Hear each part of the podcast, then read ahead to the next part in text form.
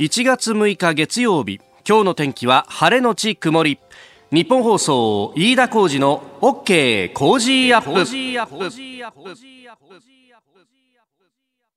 朝6時を過ぎました。おはようございます。ニッポン放送アナウンサーの飯田浩司です。おはようございます。ニッポン放送アナウンサーの新行市佳です。ニッポン放送飯田浩司の OK Cozy up。この後8時まで生放送です。えー、今日は二十四節気の召喚、寒の入りということで、はい、えー、今有楽町日本放送屋上の温度計5.5度を指しております。えー、今日もね、えー、寒いぞという感じ。まあ日中はちょっと気温上がりますが、それでも11度止まりと。そうですね。はい。はい、えー、今日から仕事が始まるぞという方も多いと思います。1週間。まあ、あここの9日休んだという方もね、たくさんいらっしゃると思いますが、そうするとね、えー、ちょっと時差ボケならぬ正月ボケみたいなことになると思うんですが、はい、ね、まあ、ぼちぼち始めていきましょう。うん、この番組も含めまして、え、えー、私は2日から、新行さんは1日の元日もなく、ね、はい、むしろあの、この時期はいっぱい特番があったから大変だったよね。いや、でもいろいろと楽しく仕事させてもらいましたね、それぞれ。そうだよ、新日のね、新日本プロレスのね、はい、あの、特番なんてのも、日本放送よくこんなもの許したなみたいなツイートが見られたりとかして。はい、先日1月3日ですね、お昼12時から、えー、高橋宏夢選手と一緒に、ヒロムレディオという特番を、はい、担当させてもらいました。あの、もろもろですね、まだタイムフリーで聞けますんで、はい、ぜひお聞きいただければと思います。ぜひお願いします。ね、あの、私も今日から仕事始めてですね、ちょっと今日から、えー、変わるぞというのがありまして、ええー、実は東京中日スポーツさんが少しだけ乗っけてくれたんですが、あの、私、新潮新書からですね、17日発売で本が出ます。え反権力は正義ですかというですね大冗談から構えたタイトルになっちゃってるんですが、まあえー、要するにですねマスコミの使命は権力と戦うことだというふうにこうスタンスを決めちゃってそこから批判から始めるって本当にいいことなのかなみたいなことをですね、うん、えー、まああのもともといろんなところちょっとずつですけれども取材してきた経験があるんで、まあその取材のエピソードを交えながら、えー、書いてみたというところでございます。あの今あ絶賛予約受付中で1月17日来週の金曜日えー、発売ということになります、えー、新潮新書から、えー、反権力は正義ですか、えー、よかったらぜひ、えー、よろしくよろしくお願いいたします、えー、私初めて、えー、書いた本でございますどうですか？気持ちとして。今までこう放送の中で取材してきたことを話す機会ってまあたくさんあったと思うんですけど一つの作品というか形として本になるっていうのは感覚としてはどうなんですか井田さん？これさすっごいプレッシャーで。プレッシャーですか？いや、プレッシャーよ。だって、あの、ま、あの、こう言っちゃなんなんですけれども、あの、放送ってやっぱりこう、最終的には自分のこう言葉でっていうところで、最後の微調整って自分でできるじゃないですか、ギリギリまでね。はいはい、特に生放送であれば。うんうん、ところが、あの、こう、活字になって出てしまうっていうのが、ああ、そうか。後からでも読み返されちゃうって、なんかすごいいろんなものを調べ直したりとか、なんかあやふやなところをもう一回調べたりとかしたら、すごい時間かかっちゃって、えええー、でこれしかもあの年末進行ってやつですね締め切りが早かったんですよ。そうですか。もう11月ぐらいには全部書き上げなきゃいけないよっていうぐらいにですね。でまあ12月いっぱいでこう構成をしてみたいなことをやったんですがいややっぱ紙にするって責任重大なんだなと思うとん。なんかヘトヘトになった感じ いや文字書くっていうか文章書く人って偉いなってすごくつくづく思いましたね。それだけの飯田さんの力作ですからね。いやいやいやいや、ね、あのよければあご興味あればぜひ読んでいただければと思います、はい、えー、タイトルをもう一度反権力は正義ですか？反権力は正義ですか？反権力は正義ですか？えー、新潮新書です。えー、新潮新書からあ来週の金曜日17日に発売です。えー、税込み836円と、えー、なっております。新書サイズですんでね、ええー、よければお手に取っていただければと思いますので、ぜひよろしくお願いいたします。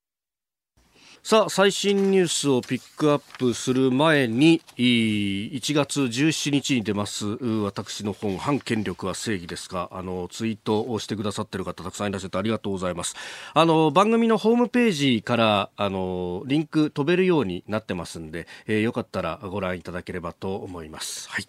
さて、えー、スタジオに長官各紙入ってまいりました、えーまあ、あの週末に動いたニュースというとやっぱりアメリカがあイラン革命防衛隊のソレイマニ司令官を殺害したと、ま、いうニュースがま飛び込んできて、まあ、そこからイランの反応であったりとかあるいは国際社会の反応そして、えアメリカがじゃあこれから先どうするんだというあたりのことも含めて、えー、出ております、まあ、あのそれについて書いているというところが多いんですけれども毎日新聞は一面トップで書いてますね、え、イランに52カ所標的アメリカ大統領報復牽制という一面です、まあ、先ほどもツイッターでイランがアメリカ国民や施設を攻撃した場合アメリカは即座に反撃する。おそらく不釣り合いなやり方になると、投稿しまして、さらに牽制をしているということが出てきております。まあまああこういったところねえー報道によっては第三次大戦だみたいなことを書くところもあるんですけれども、まあえー、もし全面戦争にということになると、まあ、あのアメリカ軍第5艦隊というところが中東を展開してますけれどもそれ以外のところからも空母を集めて、えー、きちんとしたあ体制を整えなきゃならないんですけども今のところその他のところから、まあ、例えばあ日本の第7艦隊の空母が、えー、ロナルド・レーガンがですね、えー、中東方面に向かったというようなことも、まあ、報道もされてていないし実際の動きとしてもどうやらそういうこともないということなんで、まあ、あ今すぐにということではないでしょうと。で、えー、昨日もザリフ外相があロシアのラブロフ外相であるとか、あるいは中国の王毅外相兼国務委員と、えー、相次いで電話会談を行っていたりとか、えー、ポンペオ国務長官もかなりいろんな国に電話をかけまくっていて協議をしているということも考えると、えー、いきなりそんなあ大衝突みたいなあことにはならずに、えー、まずは外交で何とかしようというところに行くのだろうと考えると、まあ、その一足ともに第三次大戦だ、それなのにゴルフをやってる総理は、みたいなこう国内のスタンスからの批判にどうしたって結びつけていくというのは、えー、果たしてそれがあメディアとしての役割なのかなということは、えー、そういうところが反権力は本当に正義なんですかというところなんですけれども、えー、本をお読みいただければと思います。えー、そういうところ何でもかんでも自分の本に結びつける辛坊治郎化はやめろっていうツイートもあったりなんかしましたんで、えここから先はちょっと控えたいと思いますが。さて、えーその中ですね、まあ、今日は休み明けということもあって非常に紙面は薄くなっておりますね、えー、特集で一面トップを組んでいるところもありまして朝日新聞は、まあ、あえー、入会金150万円高級人間ドック働く医師の器具と、えー、格差が日本でも広がっているんだというようなことをね、えー、書いております。まあ、医療の現場をね、えー取り上げながら書くと、まあ、こういうこうミクロな事象からですねマクロ全体を考えようみたいなこう紙面を書くのは、まあえー、よくある話でありまして朝日新聞とかこういうの、えー、結構得意な分野、えー、社会部とかも非常に分厚いですからね。とは思うんですが、えー、そういった、まあ、記事とじゃあ経済面とか果たして本当に整合性取れてるのかと、まあ、格差を是正していくということであれば再分配政策ということにもなるし、えー、それで、えー、何が引くかっていうのはいろいろ議論はあるところですけどれども、まあ、あの公共投資をして需要を喚起していくおよび、えー、雇用を確保していってそこから経済を回していくという方法だってあるとは思うんですけれどもなかなかそういうところには、えーえー賛同していただけないと、えー、とにかく政府が公共投資をやろうとするとばらまきだなんだと。いうことになってしまうと。いうのもいかがなものかと。思います。で、まあ、その一端としてですね、まあ、これあのばらまきとはちょっと違うんですけれども、かつてあった政府専用機を民間に払い下げをしたと、あのジャンボジェットと呼ばれた747という機体を元にして作った、えー、政府専用機が2機あったんですけれども、これが去年退役しました。で、えー、退役をした後に、まあ、どうするんだって話になって、1機を民間にまあ払い下げると。で、その時にまあ6億ぐらいの値段で払い下げたんですが、これが現在ですね、えー、転売に転売を重ねられてアメリカで売りに出てるそうなんですが、30億円ぐらいと、まあ大体5倍ぐらいの値段がついていると。で、これをもってですね、けしからんと、安く売り叩くなんてということをこう、経済面で書いております。で、これ、あの、なぜ安く売ったかというと、まあもともとがこれ航空自衛隊の所属の航空機ということにななるんですね。あの、便宜上というか、えー、形の上では。で、えー、そうすると、民間機に必要な航空認証を、型式認証を取っていないので、これを取り直す費用とかを考えると、えー、6億ぐらいに割り引いた方が買い手がつくんじゃないかということで、その値段に航空自衛隊等々防衛省はしたそうなんですけれども、今現状30億で売られてるからといって、えー、それを損をしたじゃないかと、お怒るっていうのは、どういうことなんだろうなと。まあ、それはですね、あの、普通に、普通にというか、まあ、私から言わせていただきますと、えー、航空ファンの底力を舐めちゃいけないというですね、特にこの747ジャンボジェットという機体は世界中にファンがたくさんいますから、そのぐらいの値段をつけて自分のものにしたいという人が一人や二人いたって、大金持ちがいたっておかしくはないと。ただ、それを想定してですね、いきなり30億の値段をつけたら、そうしたら今度は高すぎるじゃないか、誰も買い手がいない、損をしたじゃないかと、批判するのは一体どの新聞なんでしょうね、ということまで考えると、えー、えー、何でもかんでも批判すりゃいいってもんじゃないだろうという気も私はいたしますが、いかがでしょうか。えー、ご意見お待ちしております。COZY cozy アットマーク 1242.com です。時刻は6時57分です。さあ、次第はコメンテーターの方々とニュースを掘り下げます。今朝のコメンテーター、ジャーナリスト、須田慎一郎さんです。須田さん、明けましておめでとうございます。おめでとうございます。明けましておめでとうございます。よろしくお願いします。えー、新年早々、デイリースポーツ、今日は藤波後がない。というね。毎年後がないんだけれども、今年こそはなんとかやってほしいよね。いや、あのー、さっき飯田ちゃんがさ、ええ、あの、ジャイアンツの壁が厚いとかなんか言ってたじゃない。厚かないんだよ。厚かないんだよと。藤波が出てきてくれるわ。むしろうちの打線の方がと。そうそうそう。確かにね、うん、本当にそれはありますよね。はい、いやー、なんとか、まあ、藤波、どう、どうですかね、今年は。いやー。いや、大丈夫でしょ。大丈夫でしょ。ええ、もうね、我々が諦めてどうすると。そうそうそうそう。もう開幕年じゃないの？そうですね。もうこうなったらね。こうなったら、やけくそで。や、やけくそで、本音が出た。今日もよろしくお願いします。はい、お願いします。1月6日月曜日、時刻は朝7時を過ぎました。改めまして、おはようございます。日本放送アナウンサーの飯田浩二です。おはようございます。日本放送アナウンサーの新業一華です。あなたと一緒にニュースを考える飯田浩二の OK 工事アップ。7時台はコメンテーターの方々とニュースを掘り下げてまいります。今朝のコメンテーター、ジャーナリスト、須田慎一郎さんです。須田さん、おはようございます。おはようございます。須田さんには番組エンディングまでお付き合いいただきます。では、最初のニュース、こちらです。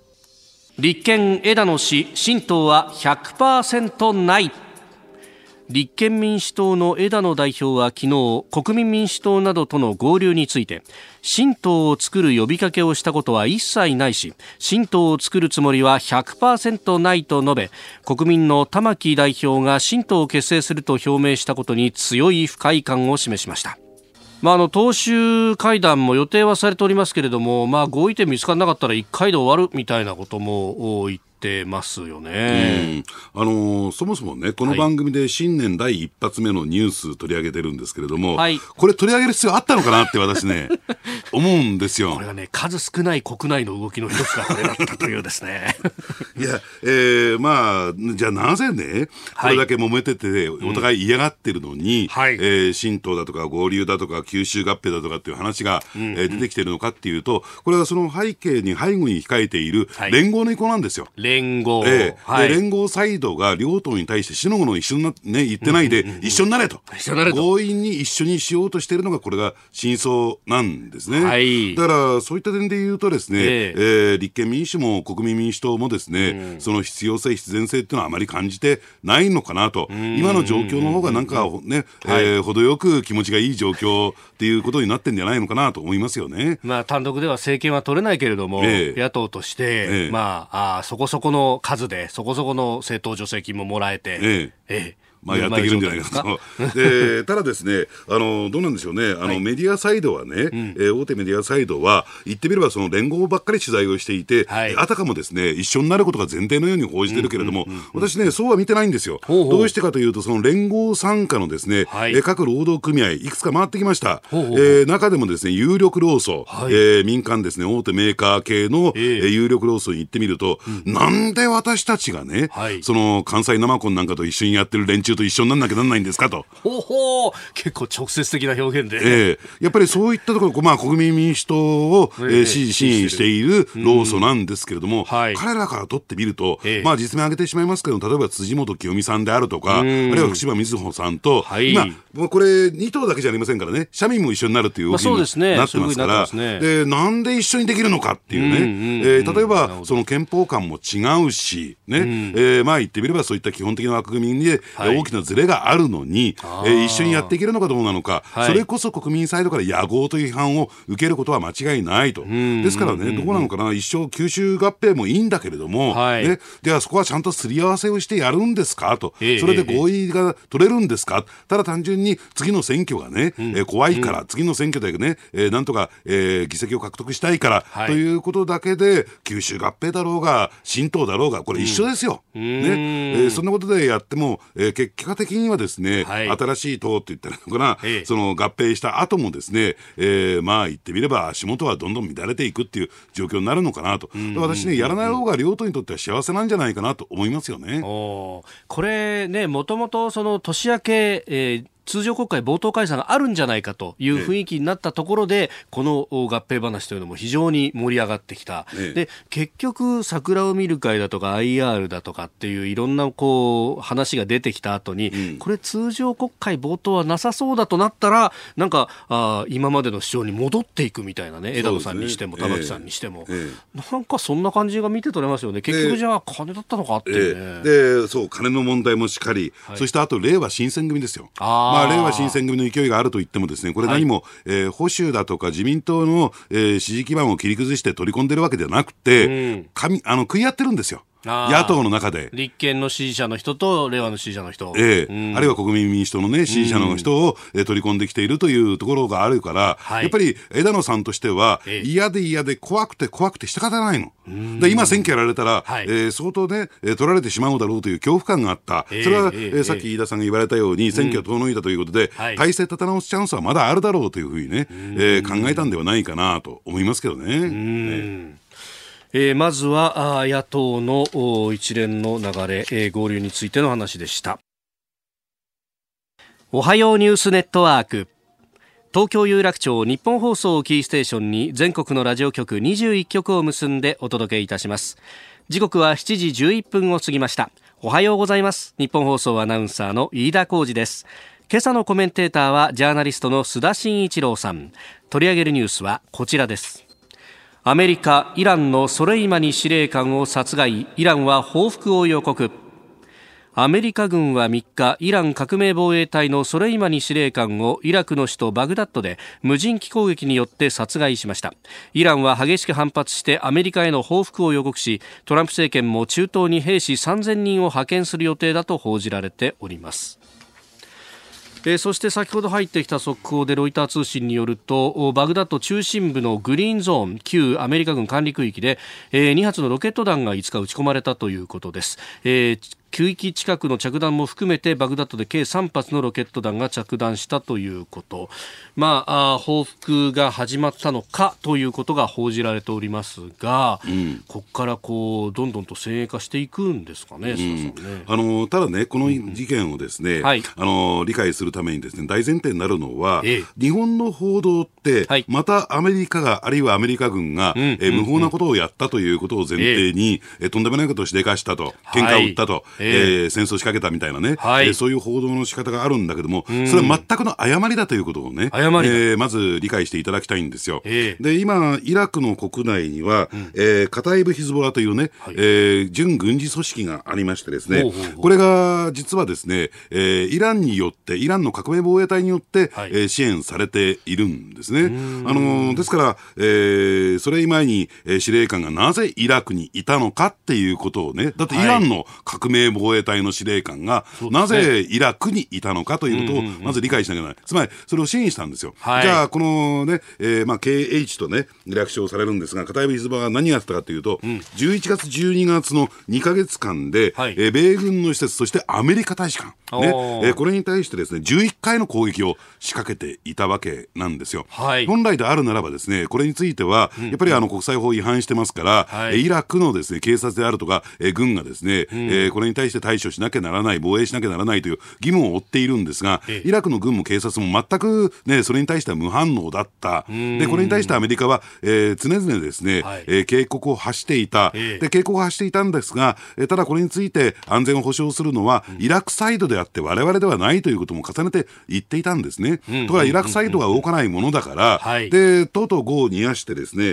ー、12月の29日に、えー、まあ、えー、カタイブヒズボラの攻撃をトランプ大統領は決定をしたというね、はい、2か月間我慢していて、そしてもうこれは対処してくれないから、はい、じゃあ、致し方ない自分たちで攻撃をしようということで、カタイブヒズボラの攻撃をした、そこにイランの司令官がいたという、こういう前提をですね理解しないと、はい、えー、またアメリカが、えー、とんでもないことをしでかしたというふうになってしまうんですよ。ね。えー、そうすると、じゃあ、えー、アメリカのやっていることは、じゃあ、果たして国際的に非難を呼ぶのかというと、はい、要するにイラクの警察軍が全く機能してないから、えー、アメリカは自衛のためにこれをやったんだというのが一般的な理解だというふうに考えてもらっていいんですが、はい、ただですね、アメリカ国内の世論も、世論というかマスコミ報道もこれ割れていてっていうことですね、えー、えー、大統領選挙をですね、はい、意識してしまっているために、これはトランプ大統領攻撃に使えるというね、えー、既存メディアと言ってるのかな、はい、えー、CNN だとか、えー、そういったところを中心としたところは批判を強めている。だから本質を見かねないと、はい、何が起こっているのか全く理解できないと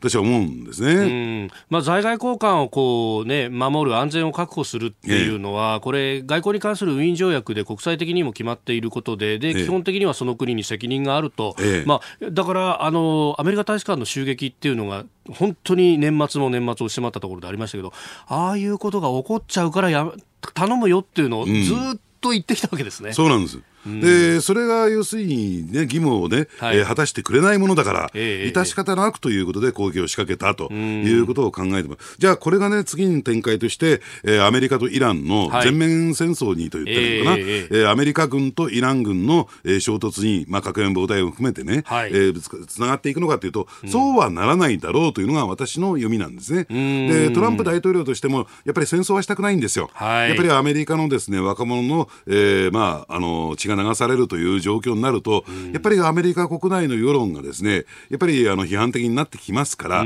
特に、えー、今年の11月に大統領政権を控えている中でね、はい、えー、そういったリスクをトランプ大統領としても犯したくないという判断があるから、これはなかなかそこまで踏み込んでいかない、はい、そしてイランにとってもですね、これはまあ、あまり報道されてないんですが、ええ、実はイラン国内もですね、はい、えー、大規模な反政府デモが相次いでいるんですね。それこそ100人単位で死者が出てるようなね。えー、えー、で、100人単位どころかですね、えー、もう100人超えてるね、えー、10月からの反政府デモで319人死亡と。今状況になってるんですよ。はい、ね、でどうしてかっていうと、うん、えー、やっぱりイランの若い人たちがですね、体制をチェンジしようとい。う動き、はい、どうしてかっていうと、失業率10%を超え、インフレ率30%に届く、えー、そこへ持ってきてガソリン価格の値上げということで、はい、とうとう怒りに火がついてしまって、うん、そういった経済的要因、でよくね、そのイランというと、ええ。えー、イスラム教によって、イスラム原理主義によって、完全にコントロールされてるというふうに理解されてるんですが、え、そうはなってないんですよ。やっぱりイランの普通の国民はそれほどですね、イスラム教に対して、信心深い状況ではないんですね。ですからこれは、えー、まあ、パーレビ体制をね、打ち倒した、はい、その、イスラム原理主義の人たちが今権力を握ってるものだから、ね、えー、そこがね、そこに、それが全部掌握してるかっていうと、必ずしもそうなってない。で、そのイランの国内においても、その経済的な逼迫を受けて、若い人、若いイラン国民を中心に、反政府でも、しかも、えー、政府、体制をですね、転覆させるかのような、要求するかのようなデモが起こってきている。だからこれ10年ぶりに起こっている、ある種のアラブの春みたいなね、状況に今なってるんですよ。ですから、イラン、国内にそれだけの、えー、波乱要因を抱えている中で、はい、イランとてですね、えー、アメリカとの戦争できるだけの体制は全く整ってないんですね。はい、うん。まあ、本当、ことによると、ね、第三次大戦じゃないかみたいなことを報じるメディアも日本の国内にもありますが、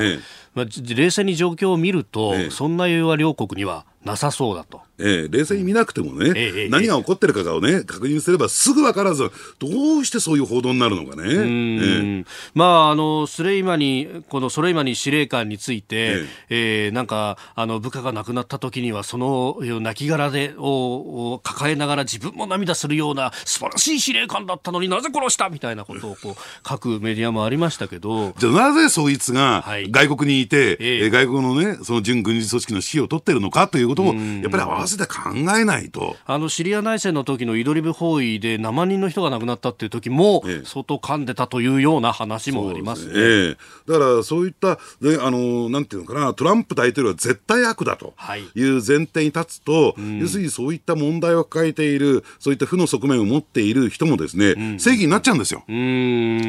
で、それで理解をしていると、それでね、それを前提にニュースを見ていると、全全くね、違ったことを、えー、学んでしまいますからね、そこは気をつけていただきたいなと思いますね。はいえー、そして続いてのニュースですが IR 汚職事件について疑惑の国会議員5人全員が現金の受け取りを否定したというニュースです。まあ、これあの元日に朝日が報じそして、えー、3日に読売が実名入りで報じました、えー、自民党の船橋利光岩谷武中村博之、えー、宮崎正弘、えー、正久、えー、議員、えー、そそれに日本維新の会の下地幹夫議員というところにお金が渡ったんじゃないかと言われていますが、えー、さあ須田さん、これ、どういう広がりを見せますあの5人とも否定しますよね。そうですね。でもう一つね、切り口を変えて、はい、あまりこれ、報道されてないんですが、うん、あのパチンコ利権っていう切り口を見ていただきたいんですよ。ほうほうでどうしてかというと、秋元司議員が、えー、逮捕された翌日、うん、えー、国内のですね、はい、大手パチンコホール運営会社が家宅捜索、ガサ入れ、はい、強制捜査を受けてるんですね。ガイアという、えー、会社が強制捜査を受けている。はい、で、ね、なぜここはじゃあ、強制捜査を受けたのか。そうですね、そうするとね、あのこれにも疑念があってですね、ええ、時代に適した風営法を求める議員連盟、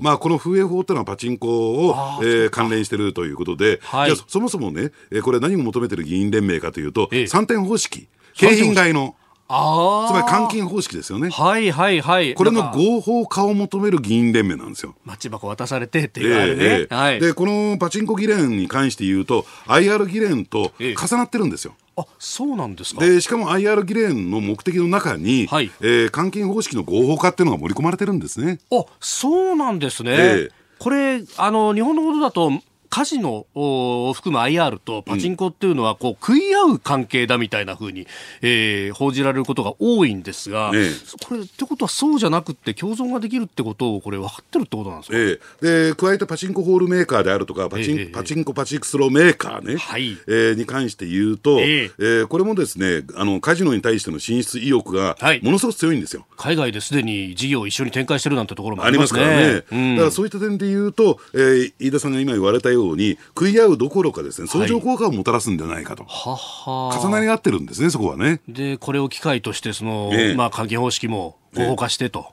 ええ、グレーな分を消すと、ええ、うん、あのー、ですからね、特捜部の捜査っていうのは、はい、こちらの方にも、だから2つのルート、1つはカジノ IR、もう1つはパチンコというところに伸びていくんではないかなと思いますね。なるほど、ええ、まあこれね、えー、ここから新新年が改まって本格化していくんでしょうね、はい、捜査もね。えー、この時間ジャーナリスト須田慎一郎さんとお送りしてまいりました。日本放送でお聞きの方この後も須田さんにお付き合いいただきます、えー、以上おはようニュースネットワークでした。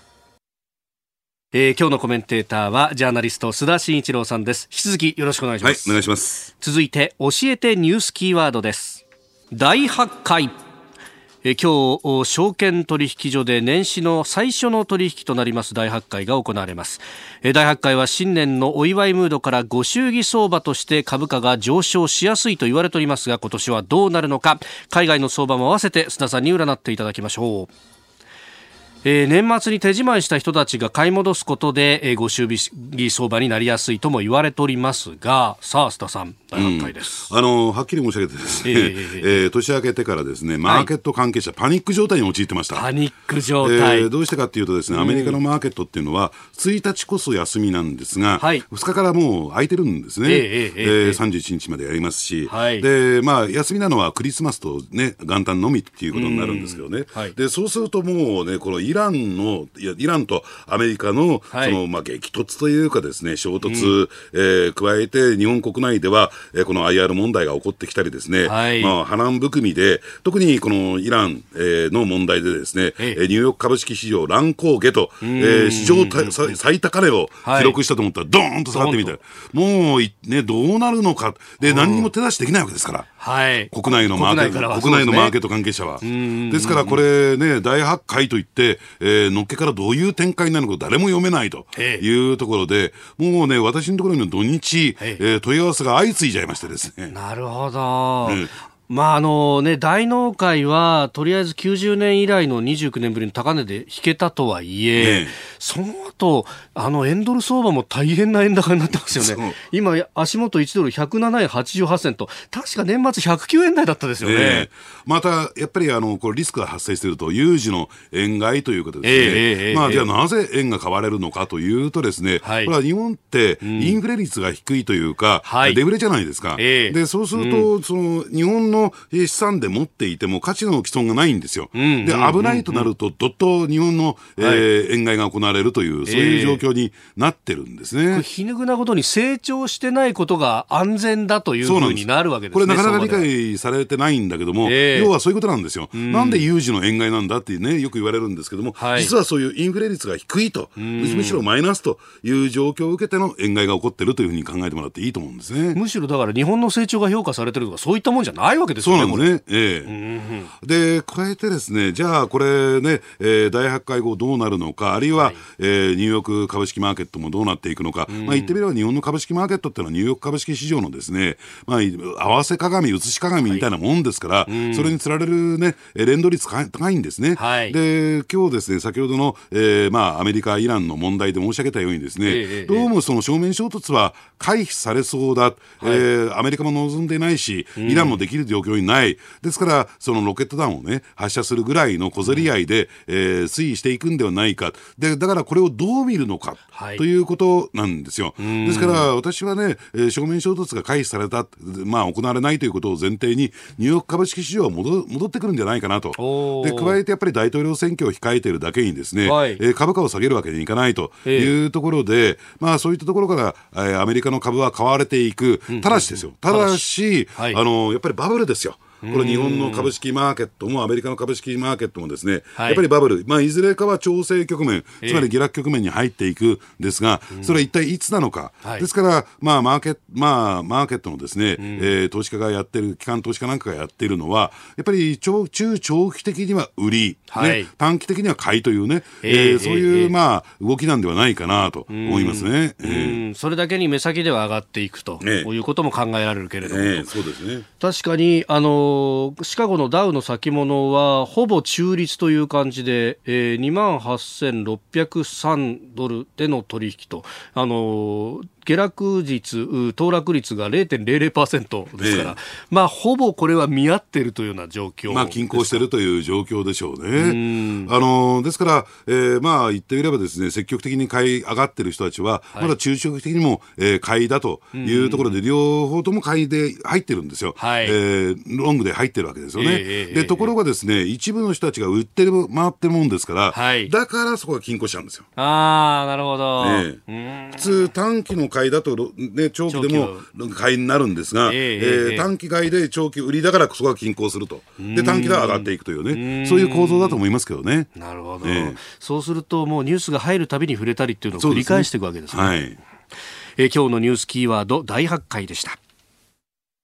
お送りしております日本放送飯田浩司の OK 工事アップ。お相手私日本放送アナウンサー飯田浩司と。新業一華がお送りしています。今朝のコメンテーターはジャーナリスト須田慎一郎さんです。引き続きよろしくお願いします。はいお願いします。続いてここだけニューススクープアップです。この時間最後のニュースをスクープアップ!関空荷物の X 線検査せずゴーン被告逃亡前日産自動車会長のカルロス・ゴーン被告がレバノンに逃亡した事件で被告が出国に使ったとみられるプライベートジェット機に持ち込まれた荷物が関西空港で X 線検査を受けていないことが5日分かりました。えー、スーツケースと高さ1メーターを超える大型ケース数点ずつがあったということですがこの大型ケースの一つの中にゴーン被告が入っていたと。いうことなんでしょうが、うん、いや、これ、出入国管理の問題っていうのは当然言われますよね。ねあのこのね、ゴーン被告逃亡という問題で、まあ、いろんなね、えー、切り口、あるいは要素があるんですが、はい、じゃあ一体何がこれ問題なのか。よくね、あの、裁判所の、えー、保釈が問題だったとか、えー、弁護士の管理に問題があったんだとか、えー、いろんな指摘があるけれども、えー、えー、全部ナンセンスというか、的外れな私は指摘だと思うんですね。えー、まあ、問題を指摘するならば、はい、やっぱりこのイミグレーション、うん、出入国管理、はい、今、出入国管理庁というね、えー、口回ってませんけども、えー、えー、こういったアクションがですね、はい、えー、これをチェックするんですが、ここに問題があったということは間違いないんですよ。で、どうしてかというとですね、えー、これ出国についても入国についてもですね、はい、えー、きちんとチェックをするというね、えー、ルールというか法律があって、えー、これをすり抜けてしまいますと、はい、やっぱり法律違反、えー、刑事罰に当たると、刑事罰が課せられる、えー、可能性があるということになってくる。明らかにですね、えー、ゴーン被告の場合は、はい、えー、このね、法律違反に当たって、えー、刑事訴追を受ける可能性が極めて高いという状況。はい、ここはしっかりしていれば、だって、えー、まあ、ってみればね、あの、検問みたいなものですから、はい、こういった逃亡だとか、いろんな犯罪行為が行われるという可能性があるために、うん、こういう出入国の管理が行われているわけですからね、はい、そこがずさんだったというのが、えー、この問題のですね、えー、最大の問題点ではないかなと思いますよね。で、ただですね、ここでもう一つね、えー、ポイントがあってですね、はい、それは何かというと、プライベートジェット機が使われたとい。うことなんですよ。あの、実はね、ええこの、えー、空港をね、えー、を運営する、あるいは経営する会社にとってですね、はい、このプライベートジェット機というのは、うんうん、あのー、積極的に誘致をする対象なんですよ。はい、で、どうしてかというと、まあ、羽田とか成田のように、離着陸、離着陸枠、えー、スロットですね、うん、えー、これがパンパンな空港は別としてもですね、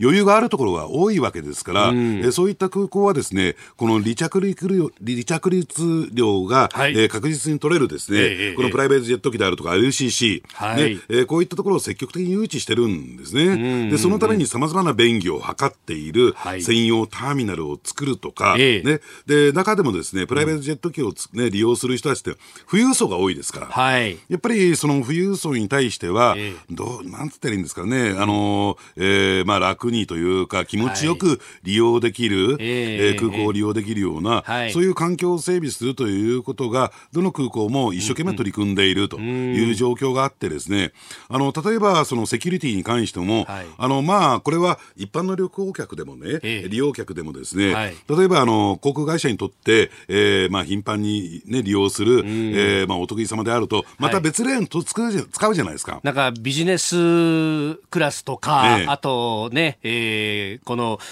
会員カードの上の方の位の人は、こちらの、ね、ダイヤモンドとかね、ね。サファイアとかね、はい、あの別のセキュリティゾーン通りますよね。ああいった形でプライベートジェット機を使ってる人たちは、はい、全く別のゾーンを通っていくわけなんですよ。うん、待つことなく、時間待ちがなくですね、はい、えー、する、ね、通っていくっていうケースが多くてですね、というのはどういうことがあ言えるのかというとですね、えー、かつてこういうことがあったんですよ。はい、あのー、スティーブ・ジョブズさん、亡くなった、はい、えー、アップル社のですね、うん、えー、CEO 兼創業者ですけども、はい、えー、彼がですね、関西空港を使った時にですね、もともとですね、あのー、非常にこう、日本の忍者、戦国時代の、はい、えー、忍者が大好きな人だったの。で、京都に親子で立ち寄って、はい、えー、地元のですね、えー、親しい人と、京都の親しい人と会った時に、うん、あなたにいいプレゼントを差し上げますということで、手裏剣もらったんだそうですよ。手裏剣。えー、はい。いや、これはいいものもらったと。いうことで、手荷物に入れて、はい、そのまま一般客と同じようなセキュリティを通そうとした時に、えー、ダメですと、これはと。確かに。ええ。刃物だ。刃物だと。刃物だ、確かに。ええ、預け入れなさいみたいなね。ああ、そうですね。スーツケースに入れてくれればと。ええ。で、うん、預け入れ手荷物にしてくださいと、はい、いうことになったときに、えええスティーブさんね、激怒してましてね。ええ。じゃ何かと君たちは、自分の飛行機を自分でハイジャックするとかね、